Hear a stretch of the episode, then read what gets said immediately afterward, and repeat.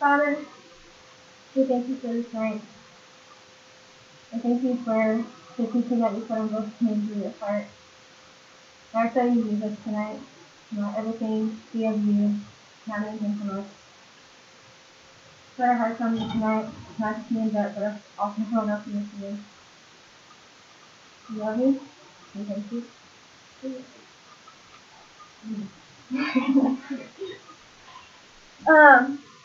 So we're going to look at the parable of the 10 talents or the 10 minas, depending on which gospel you're looking at. So we're going to look at the Luke one. It's also found in Matthew 25. Don't quote me on it. I've literally been reading this like so many times that I can't remember what it is. It's fun. Both of the accounts are usually like they're mostly similar to each other. There are some differences just like in wordings and that kind of thing. The context of the Matthew one right before it is talking about basically the kingdom, Matthew 25. Okay. It's talking about the kingdom coming and basically that you're not going to know when it's going to come. In that, so basically being ready whenever it comes. And honestly, similar to the context of right before this passage in Luke, the same thing happened of Jesus was talking to Zacchaeus, and he's like that's the tax collector, and he goes and eats with him and all of that. And so this parable is being told to the Pharisees because they're obviously mad at Jesus that he's going to go spend time, talk to a tax collector, let alone eat with one. And so he's basically talking about like salvation coming in the kingdom and like what's in store for that. So with that, Luke 19:12 through 27. He said, therefore, a nobleman went into a far country to receive for himself a kingdom and then return. Calling 10 of his servants, he gave them 10 minutes. He said to them, engage in business until I come. But his citizens hated him and sent a delegation after him, saying, we do not want this man to reign over us. When he returned, having received the kingdom, he ordered these servants to whom he had given the money to be called to him, that he might know what they had gained by doing business. The first came before him, saying, Lord, your mina has made 10 minas more. And he said to him, well done, good servant. Because you've been faithful in a very little, you shall receive authority over 10 cities. And the second came, saying, Lord, your mina has made 5 minas. And he said to him, and you are to be over 5 cities. Then came another, saying, Lord, here is your mina, which I kept laid away in a handkerchief, for I was afraid of you, because you are a severe man. You take what you did not deposit, and reap what you did not sow. He said to him, I will condemn you with your own words, you wicked servant. You knew that I was a severe man, taking what I did not deposit, and reaping what I did not sow. Why then did you not put my money into the bank? And at my coming I might have collected it with interest. And he said to those who stood by, take the mina from him, and give it to the one who has the 10 minas. And they said to him, Lord, he has 10 minas. I tell you, that to everyone who has, more will be given. But from the one who has not, even what he has will be taken away. But as for these enemies of mine, who do not want me to reign over them, bring them here and slaughter them before me.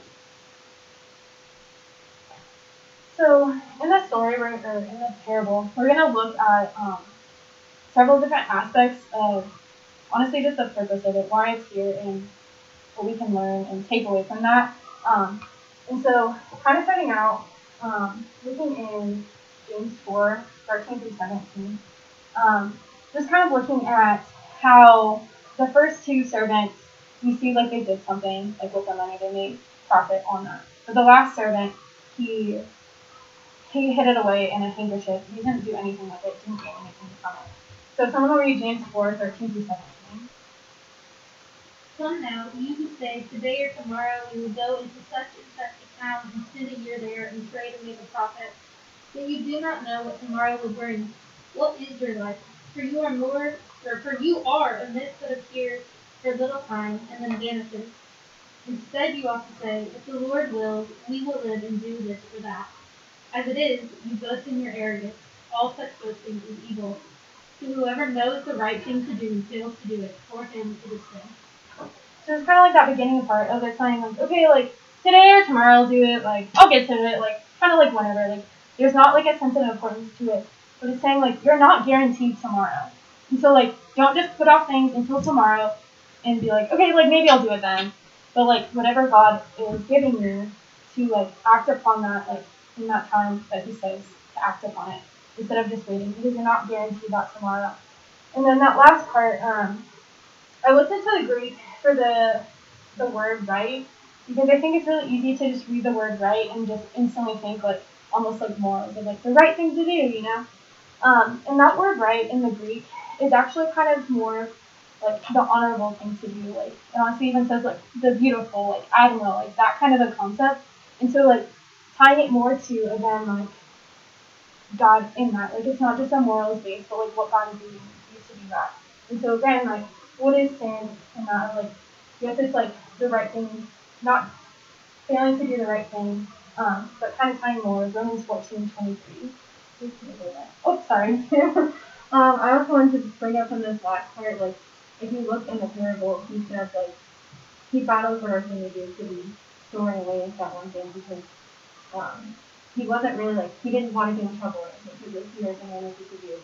So he thought that was what our human is, but obviously that wasn't, and he got in trouble for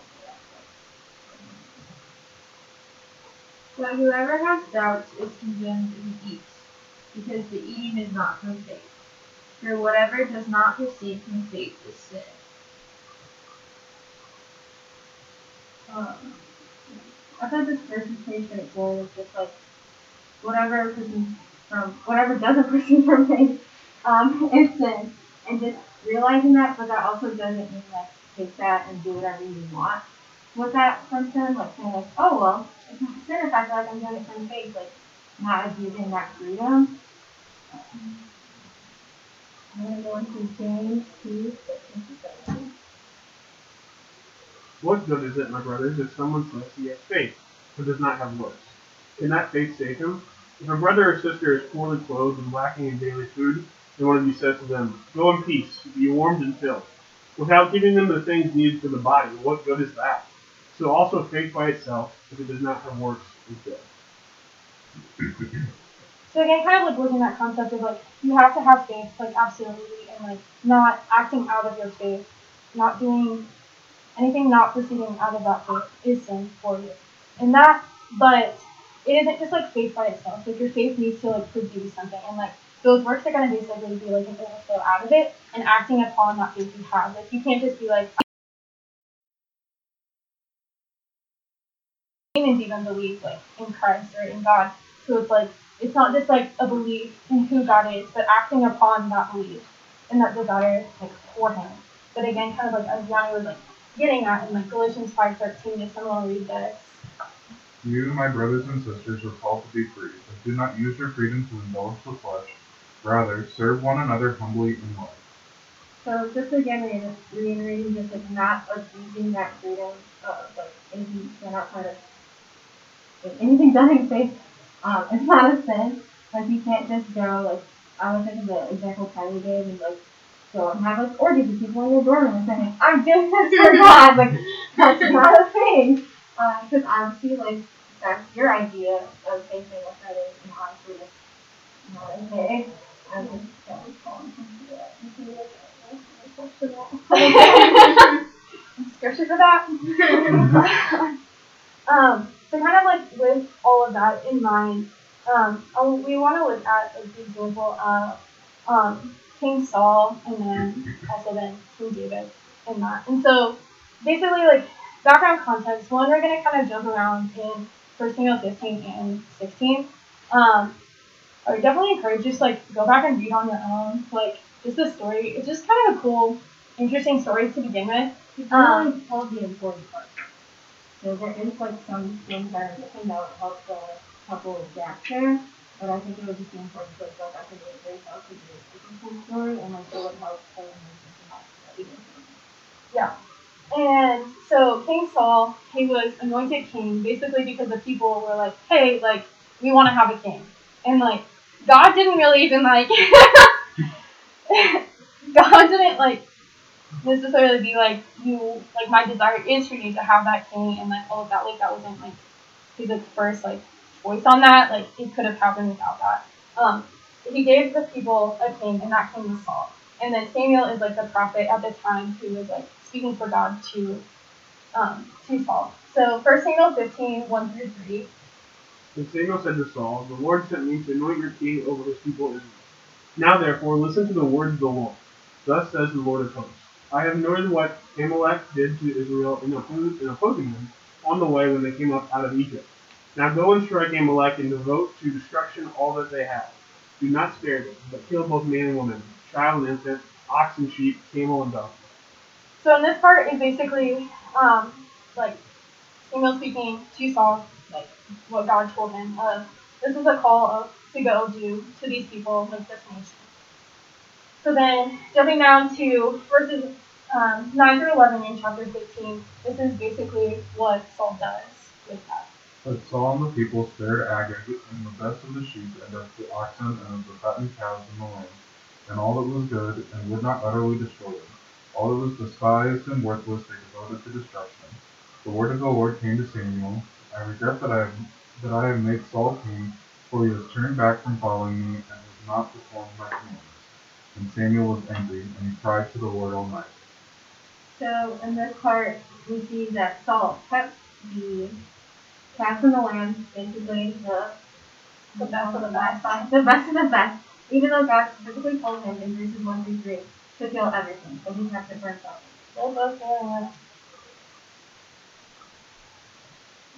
First Samuel 15:17-21. And Samuel said, "Though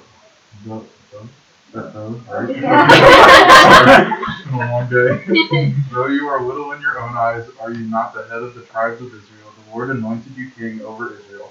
And the Lord sent you on a mission and said, Go devote to destruction the sinners, the Amalekites, and fight against them until they are consumed.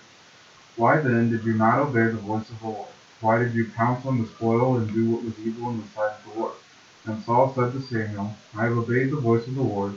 I have gone on the mission on which the Lord sent me. I have brought Agag, the king of Amalek, and I have devoted the Amalekites to destruction." But the people took of the spoil, sheep and oxen, the best of the things devoted to destruction, to sacrifice to the Lord your God in Gilgal. And Samuel said, As the Lord is great delight in burnt offerings and sacrifices, as in obeying the voice of the Lord, behold, to obey is better than sacrifice, and to listen than the fat of rams. For rebellion is as the sin of divination, and presumption is as iniquity and idolatry. Because you have rejected the word of the Lord, he has also rejected you from being king. Saul said to Samuel, "I have sinned, for I have transgressed the commandment of the Lord and your word, because I feared the people and obeyed them." Okay, so there's a few things I want to bring up in this chapter 17. So when Samuel talked to Saul about what he had done, the first thing he said is, he blamed the people for what they did. Even though Saul is a king, he could have told people like, no, not what God wants. He blamed the people. And then if you go to the next, a little bit later, he confesses and says, no, actually I feared the people, and I didn't obey the voice of God. So he contradicts himself, and he starts to make excuses. And another thing I want to bring up is how he talks about how, like, oh, but doesn't the Lord delight in great burnt offerings? Trying to make another excuse for why he didn't do exactly what God told him to do. And, like, going back to that parable verse, it's just, like, how that guy was just a minute. He's like, oh, I just laid it away. And he didn't do exactly what the Lord or the Master, whatever you want to call him, he didn't do exactly what he told him to do. Because in the parable, he gave him the exact instructions to go and, like, do business with it. Instead, he kept it away, doing what he wanted to do, because he was afraid. And he heard what other people were saying about the Lord, so that Lord at the time. And he decided, oh, I'm just going to keep doing it because of what they're saying. And letting that outside influence. Mm-hmm. I think, too, just kind of, like, reading on that, too, of deciding, like, we take and try to decide, like, what we think is best with what God has given us. We say, like, okay, God gave us faith, so, like, we're going to decide what we're going to do with. God gave us time after work. We're going to decide what we're going to do with, what we think is best use of this. Instead of, or we even like, God tells us what to do with it, or we ask God what to do with it, and he tells us what to do. And then, so he's like, all right, God, like, what do you want me to do, like, after work? And he's like, all right, like, spend time, like, reading and praying and, like, go talk to that person, like, that you haven't talked to. And then we get off of work, and then we're like, okay, but, like, I'm just kind of tired, and, like, you know, I think I should just, like, take care of myself instead, you know, watch a show, like, do whatever. And we're not obeying, like, what God called us to that. But, like, that absolutely, some nights it's going to be like, yeah, literally, like, take it easy, watch a show, do that. Like, it's not so much about, like, not about, like, self-care in that, like, yes, God desires that, but he's going to, if you seek after his kingdom, like, he's going to provide what you need in that. But it's about obeying the voice of it. And both Saul and that servant basically said, like, oh, this is, like, what we thought was, like, best with your thing, and, like, trying to make it, like, oh, well, like, it's a sacrifice for you, like, we're doing this for you, but God said, this is what I want done in this time. And that's also just, like, a common theme within the church, and it's just, like, I kind of thought about this earlier while I was, like, really going through all the verses. It's just, like, why does God work in the facts of the church? And I truly believe, like, he's calling them to something more. But they're afraid of, like, what the people are going to say. They want to make it, like, please the people instead of what God wants and what's going to bring God glory. So this is what happens when we don't answer the call of God and it leads us to someone else. So this is 1 Samuel 16:1 and then 11:6. The Lord said to Samuel, how long will you grieve over Saul, since I rejected him from being king over Israel? Fill your horn with oil and go. I will send you to Jesse the Bethlehemite, for I have provided for myself a king among his sons. Then Samuel said to Jesse, are all your sons here? And he said, there remains yet the youngest, but behold, he is keeping the sheep. And Samuel said to Jesse, send and get him, for we will not sit down till he comes here. And he sent and brought him in. Now he was ruddy, and he had beautiful eyes and was handsome. And the Lord said, arise, anoint him, for this is he. Then Samuel took the horn of oil and anointed him in the midst of his brothers, and the Spirit of the Lord rushed upon David from that day forward. And Samuel rose up and went to Ramah.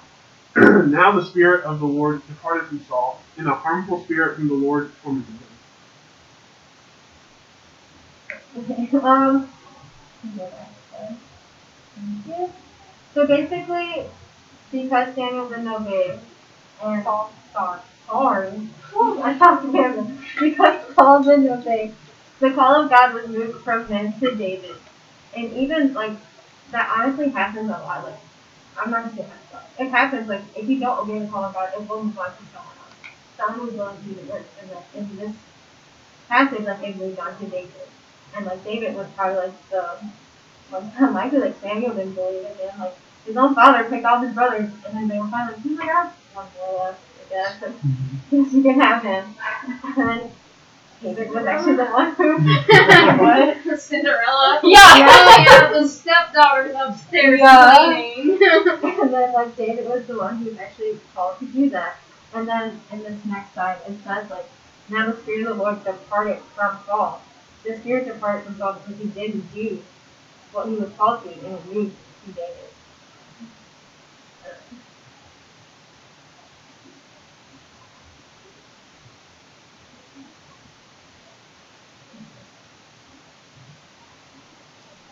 So basically, kind of, like, with all that in mind, the fact that we can lose the call, like, on our lives, things can switch, we can lose different opportunities by not acting upon them, and it will go to people that are seeking after him, that are doing something with it, like, in the same, like, with the parable, like, that one, like, mina that the person had, it got taken and given it to the one who had the most, like, and, like, did the most with them, because, like, it was evident, like, okay, like, faith was little, faith was much, like, which is what we usually look at, like, when we look at this parable. But it was because he actually acted upon that in that. And so, kind of also looking back, I'm going to go back a little bit. I was going to go all the way. So, like, this part right here, like the servant's reasoning for why he didn't act upon doing anything with it was because he knew his master, or we're just gonna call him master. That's what it says on Matthew version, and that's my language right now. Because he knew his master to be a sincere man, but he knew that he deposited and like reaped where he did not sow. And so one, that passage, like that line, has always like messed me up, and it's really confused me because we always talk about like, oh, you reap what you sow, but this is almost saying like the opposite of like you're reaping what you didn't even get. But looking in to that of like, what does that really mean? What does that look like? And who's gonna honestly take up that call is gonna look different than we thought about at times. So looking at Romans 11:17-24. But if some of the branches were broken off, and you, although a wild olive shoot, were grafted in among the others, and now share in the nourishing root of the olive tree, do not be arrogant toward the branches. If you are, remember it is not you who support the roots, but the root that supports you. Then you will say, branches were broken off so that I might be grafted in. That is true. They were broken off because of their unbelief, but you stand fast in faith. So do not become proud, but fear. For if God did not spare the natural branches, neither will he spare you. Note then the kindness and the severity of God, severity towards those who have fallen, but God's kindness to you, provided you continue in his kindness. Otherwise you too will be cut off, and even they, if they do not continue in their unbelief, will be grafted in. For God has the power to graft them in again. For if you were cut off from what is by nature a wild olive tree and grafted, contrary to nature, into a cultivated olive tree, how much more will these, the natural branches, be grafted back into their own olive tree? And so, honestly, just that concept of God is reaping like what he did not sow, because he's gaining all the Gentiles back, he's gaining all nations back, instead of just the Jews, the Israelites. And with that, like they're wild like olive shoots. Like obviously that means like he didn't originate like from this like branch. Like they're wild. But in that, so they're being grafted in, and those that have been cut off is because of their unbelief in that. And to note in that too, just because we haven't like grafted into this thing, like we are children of God now, doesn't mean that can't leave. Like we can too become like fall into unbelief. We can too not act upon what God's given us, and like that's why those calls can lead in that. And so not becoming proud and just trying to decide like what you want to do with what God's given you in that. And so kind of looking at again that kind of call to like read what you did not sow. This is Jesus talking to the disciples. We're gonna actually read John 4. Out of order a little bit. So right before this is Jesus talking to the woman, the Samaritan woman, like at the well, and then the disciples basically see him talking to her, and he's like, "I'm like, what are you doing?" And then he's like, they ask him, basically like at the beginning, it's like, so someone wants to read John 4:31-38. Meanwhile, the disciples were urging him, saying, "Rabbi, eat." But he said to them, "I have food to eat that you do not know about." So the disciples said to one another, "Has anyone brought him something to eat?" Jesus said to them, "My food is to do the will of him who has sent me and accomplish his works. Do you not say, 'There are yet 4 months, and then comes the harvest'? Look, I tell you, lift up your eyes and see the fields are white for harvest. Already the one who reaps is receiving wages and gathering fruit for eternal life, so the sower and the reaper may rejoice together. For here the saying holds true: one sows and another reaps. I send you to reap for that which you do not labor. Others have labored, and you have entered into their labor." And so I basically see here of like that call that Jesus is telling the disciples of like, look around, like the harvest is ready. Like there are people there, there are things to do. Like stop sitting around and waiting in that. But it isn't gonna just be, you're always gonna see like the fruits of your labor, like if you will in that. Like even though you might talk to somebody, pour into somebody in that, like you might never see what that will turn into. Like somebody else might then continue that growth later on. we might not ever see that, but in the same way, like we're acting upon what other people have done before us. Like we're continuing in that, and like making disciples and all of that. But it is gonna look different than like what we try to make it out to be. But like that harvest like is ready. He's basically again like honestly like the context of the parable in the Matthew. The Matthew account of it is like the kingdom's gonna come. Like I guess you could say that. Like I'm coming back in that. Like, are you going to be prepared? Are you going to act about it now? Or are you going to say, oh, I'll do it tomorrow. Like, today or tomorrow I'll do it. Like, and waiting on that. Like, you're not guaranteed, like, tomorrow. You need to act upon what you're doing in that. So in that, like, are you acting upon what God is giving you? Or are you just kind of saying, I'll wait on it tomorrow? Or, like, I don't really think what God had said about it is, like, maybe exactly what he meant. Like, I'm going to just kind of make it what my own thing is. And just put it off or just wait and go hide it away instead. And with that, you don't want to wait. Honestly, just like, what can you do? Like, say you're new to the faith. You don't want to wait. You don't know what to do. You don't know like how you can basically bear fruit. Like, no? Oh, no, not this one. I want to John 4:21-26. Jesus said to her, Woman, believe me, the hour is coming when neither on this mountain nor in Jerusalem will you worship the Father. You worship what you do not know, we worship what we know, for salvation is from the Jews. But the hour is coming and is now here when the true worshippers will worship the Father in spirit and truth, for the Father is seeking such people to worship him. God is spirit, and those who worship him must worship in spirit and truth. The woman said to him, I know that Messiah is coming, he who is called Christ. When he comes, he will tell us all things. Jesus said to her, I who speak to you am he. So, context right before this, kind of forgot about that before you had to my bad. Sorry. So basically, like, so the disciples, like, go into this town, and the disciples go off to get food, and Jesus just kind of, like, waits for them at the well, and he sees this woman, and he's like, hey, like, can you give me some water? Like, she's going to the well to draw water. And basically at that time, like, Jews did not, like, talk to at all, like, Samaritans, like, no association in the slightest. So, like, one, for her, she was like, what is this man doing? Like, he's a Jew, and, like, questioning that. And then it goes into, and Jesus basically, like, prophesies, like, to her, basically. She's like, oh, I'll go get my husband. And he's like, oh, but, like, that's not actually husband. And she's like, what? Like, and basically, like, talks of saying, like, okay, you've actually had, like, you're right, like, the person, like, you with isn't your husband, like, you've had 5, and, like, the one you're with actually isn't even, like, you're not even married to that one. So, like, that whole encounter happens, and he talks about, like, living spirit in that, and, like, that's how we end there. He talks about, like, that true worshipers in that, and, like, how that's going to change. But, like, it is from the Jews that, like, as that Roman passage talked about, like, the Gentiles and with all of that, are getting adopted in, and all of the people are coming in that. But then, the biggest revelation that she receives, like, from it, and she's like, I know, like, the Messiah is coming.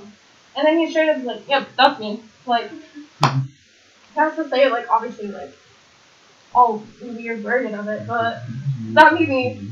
So, we have that encounter, then, like, we had with the disciples, like, that interaction with the disciples. But then, looking right after that, like, what did the woman do, like, what did the woman do with this revelation that she had of, like, okay, like, I just talked to, like, the Messiah, like, and all of that. So John 4:39-41. The Samaritans from that town believed in him because of the woman's testimony.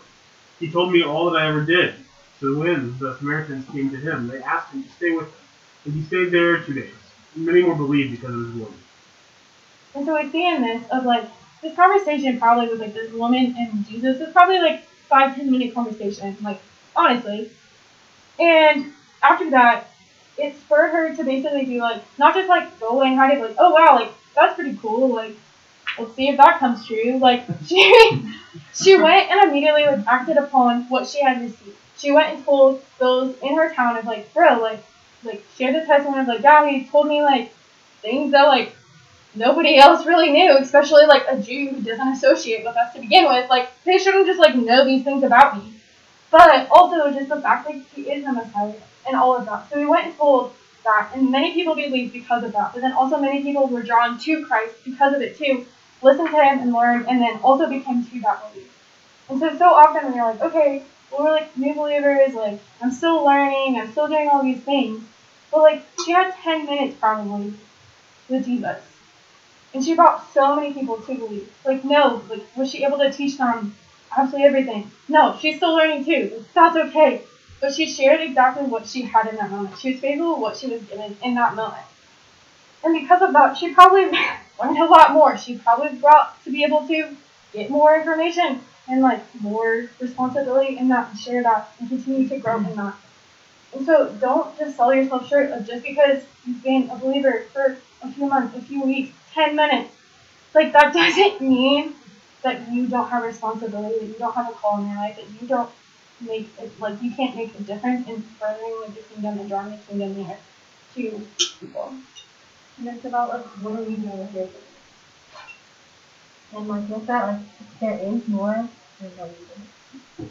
There is more of just like, okay, what's next? What do I do? And that you see in 1 John 2:4-6. Whoever says I know him but does not keep his commandments is a liar, and the truth is not in him. But whoever keeps his word in him, truly the love of God is perfected. By this we may know that we are in him. Whoever says he abides in him ought to walk in the same way in which he walked. So you're new, you want to know what's next. You had your 10 minutes, you have until morning service. There's more after that. It says like if you abide in him, you have to walk in the same way Jesus walked. He didn't. And how did Jesus walk? Philippians 2:5-8. Have this mind among yourselves, which is yours in Christ Jesus, who, though he was in the form of God, did not count equality with God a thing to be grasped, but emptied himself, by taking the form of a servant, being born in the likeness of man, and being found in a human form, he humbled himself, by becoming obedient to the point of death, even death on the cross. What did he do? He humbled himself. He did not count equality with God as thing to be grasped, but empty himself. I think that's pretty easy cool. Easy answer. Your language is not on the scripture. Colin, what did Jesus do? Easy answer. Cool. He humbled himself. And just with that, like, are you prideful? Like, are you using what you've given, and are you abusing that? Like how we talked about earlier, just like abusing that freedom. Are you like using that investment or that minute? And are you actually investing that into the kingdom for God's calling you to? Are you being prideful in that and not humbling yourself to what God is actually calling you to? And in that humility, I think so often we're like, okay, like humble yourself, and like, okay, cool, but like that concept sometimes we're like, what does that actually like look like? How do I even like do that? But like in this, he humbled himself by becoming obedient. Like, that's how he humbled himself. And you can look at the story of, like, Jesus in the garden, like, right before he was arrested. Like, if you don't know that story, like, definitely look it up. I don't know the address off the top of my head. But look at that story because Jesus goes and prays. And he basically says, Father, like, if there's any other way, like, can we do that? But if not, like, your will be done. So, like, Jesus' will had to be broken. Like, he had to humble himself and say, like, okay, I can't do this my own way. I'm going to be obedient to you. I'm going to carry out the call that you gave me to do with what you've given me. And, like, this is what I'm going to do. I'm going to obey you. And the reason Saul was not the king anymore was because he decided to sacrifice instead of obey what God told him to do. But also, like, don't humble yourself to the point where you're hiding my faith away and you're not actually, like, using that and doing anything like that. If you read Romans 1:16-17. For I am not ashamed of the gospel, for it's the power of God for salvation to everyone who believes, to the Jews first and also to the Greeks. For in it the righteousness of God is revealed from faith for faith, as it is written, the righteous shall live by faith. I don't know. I just think of the Samaritan woman. Like, Jesus was a Jew, and she went and she told all the other Samaritans, like, this random Jew just told me all this stuff, and like, he told me he was the Messiah. And like, if anything, if this Samaritan woman would have talked to the Jew, like, they probably were like, what are you doing talking to Jews. But she wasn't ashamed of that. She went and she told them that, and from that, like, other people were brought to salvation. And, like, are you ashamed of the gospel? If God calls you to go talk to some random person at your job or, like, at school, would you actually do it? Or would you make up all these excuses and, like, oh, like, it just wasn't the right time, or I just didn't want to do it. Like, I had class in 15, 20 minutes. Like, I didn't have enough time for a conversation. And, like, I just felt like it can only be a 10-minute conversation. And it can change someone's life. But also, like, are you actually going out and doing that? Or are you just not? And I think, too, like, pride and shame usually go, like, pretty hand in hand. Kylie can obviously, like, speak better on that. Just because she's looked into it more than I personally have. Huh? So if you want to, like, obviously, like, know more about that, like, I'm going to just, like, plug Kylie on that. This is plug real quick for the, like, recording, too. Basically, like, when you put your worth in something that is not God, you are ashamed when it goes poorly and prideful when it goes well, and so that's why they come on that coin, because the things of the world are whatness and vapors, and are talked about earlier. Yeah. And so kind of, like, in that, like, how we kind of talked about earlier, like, are you putting yourself on the same level as God? Are you trying to put yourself above God and say, like, you decide what's best for what God's given you? Because what God's given you is all of her gifts. Like, your life is a gift. Your faith is a gift. Your peace is a gift. Your grace is a gift. Not your grace. His grace is a gift. Your grace given to you is a gift, I guess. But all of that, with that, like, the servant decided, no, like, I don't think what my master told me is the best way to do with this money. So instead, I'm going to do this. In the same way, you go, alright, God, I have this time. I'm going to do this with it because I think that's what the best thing is. Sometimes we don't even take God account into it at all. We just leave him out of it. But we also just, like Saul, completely disobeyed. We completely disobey. I love you. Sorry. For the recording, Julie just dropped her ring. I almost went down into the vent. Right into the vent. It's fine. Everything's fine. We completely disobey what God told us to do, and we try to also then the other way. I use the language of God's stamp. Basically of being like, oh, well, like, God said to do this, or, like, this is, like, what God would want. We just put God's name on, like, whatever, and then it's just, like, hard to argue with people, because then it's just, like, you just said, like, that's for God, but it's, like, sacrificing all the animals you told me to kill. Yeah, like, well, I'm sacrificing for you, God, like, you love sacrifices. Okay, but, like, those are the sacrifices I told you, or those are the things that I told you explicitly to kill. But it's a sacrifice, God. But I said kill it. Not for me. Like, not for a sacrifice. That's not right now. It said humble yourself to obedience. Exactly. Wow, thank you, Chris. Thank you. And so in that, we try to decide so often. It's so easy to be like, no, I'm not ashamed of the gospel. Like, all the people know that I'm a Christian. Like, all the people know I believe in God in that. Okay, but what are you doing with that belief? Again, like, faith without works is dead. What are you doing with that faith? What are you doing with what God has given you? Because you might be ashamed of the gospel if you're just trying to do your own thing with it. Trying to make it your own gospel.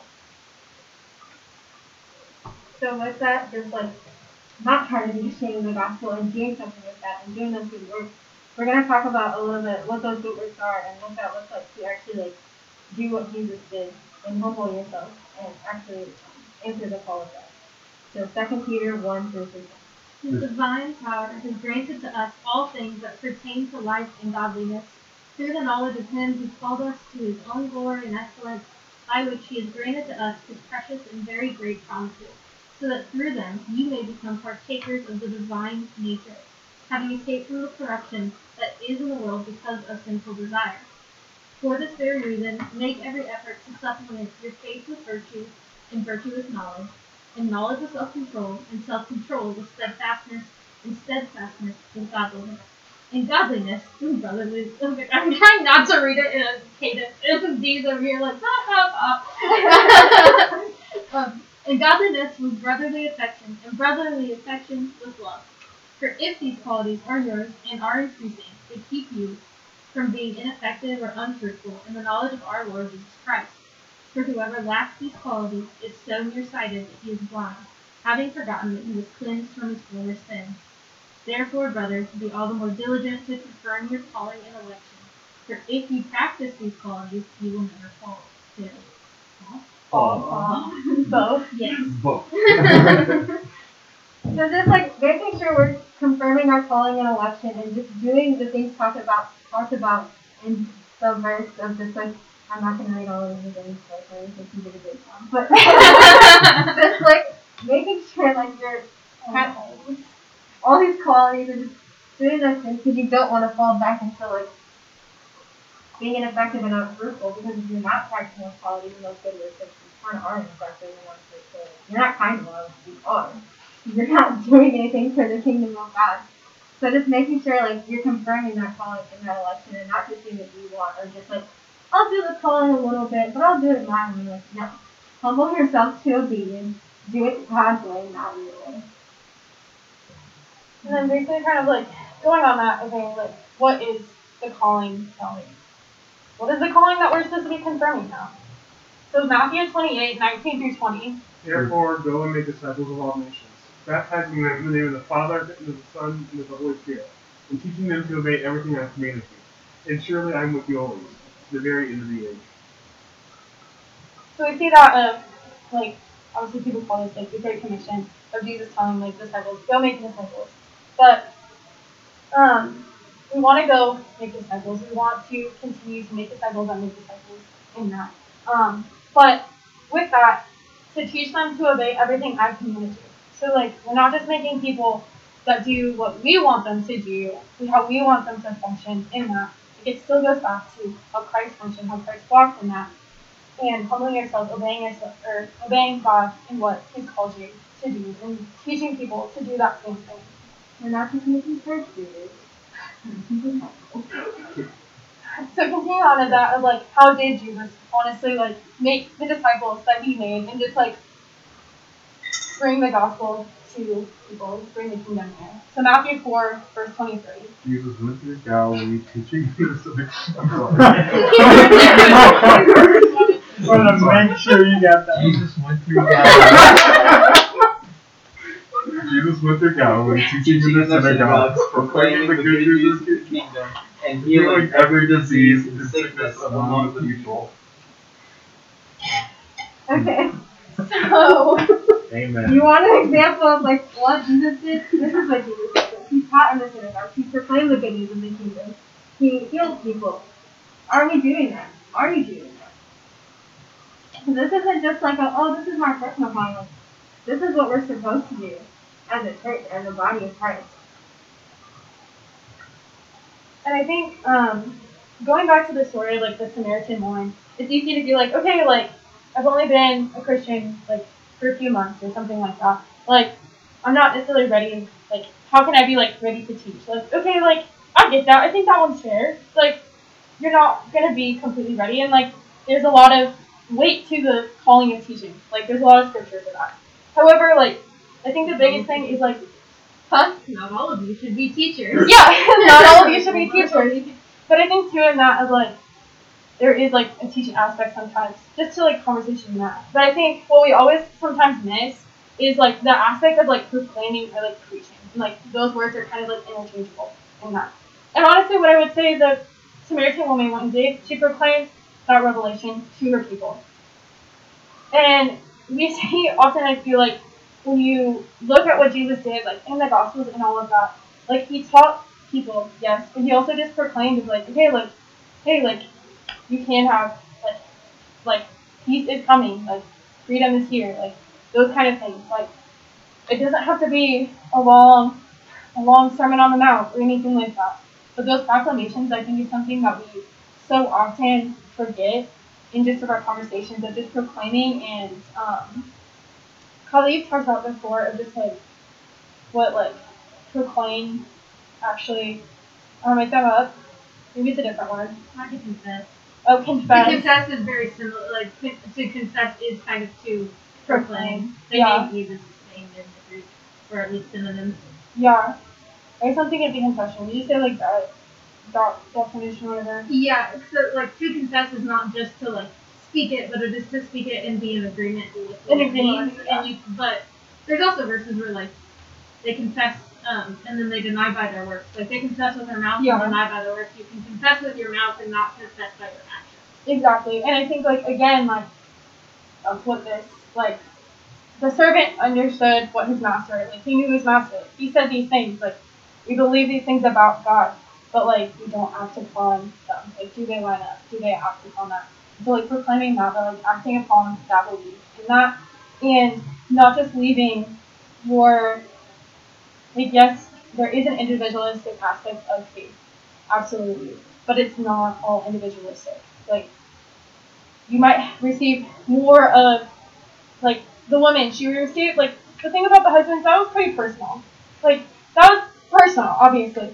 And so, like, personal revelation of realizing, okay, like, that prophecy that was spoke to her. But, like, the aspect of, like, the worship and, like, the Messiah and all of that, like, that was still, like, personal revelation for her, but that still was something, like, both of them sharing that changed people's lives, brought them to believe. But, like, that other revelation, like, is meant for other people too. And so often we're like, oh, like, what can I receive? Like, I want all of these things, but then we just hide it under a handkerchief and we don't share this. We're like, oh, it's just for me though. Like, oh, I'm not, like, good enough yet. I don't have 10 of them yet, so I can't share. I'm not a level 3 Christian yet. I can't go talk about God to people.